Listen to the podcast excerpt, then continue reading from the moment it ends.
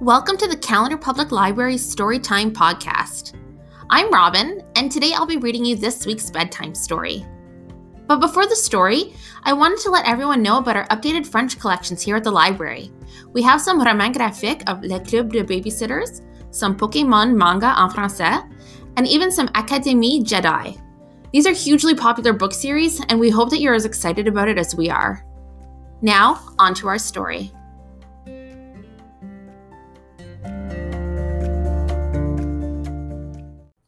Tonight's story is called The Very Boring Girl and was written by Sophia, who is nine years old. Once there was a girl, and she was very boring. A new grocery store opened up in her town, so her and her dad took a walk to visit the new store. They bought some ice cream and toured around. After visiting the store, they walked to a bus stop and rode the bus downtown. Once there, the little girl decided to draw some chalk art on the sidewalks in front of each store.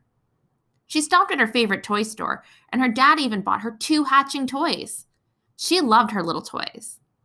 Then they stopped and ate some fries at her favorite barbecue restaurant.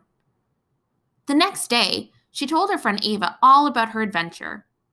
Ava thought it was a really good idea to draw things on the sidewalks to let people know about the wonderful stores downtown. The stores thought it was such a great idea that they gave the girls free toys and fries for a whole year. They woke up the next morning and realized it had all just been a dream. Or was it? Maybe they really did go out and do all those things in real life. The end. That was a really fun story. Thanks for submitting it, Sophia.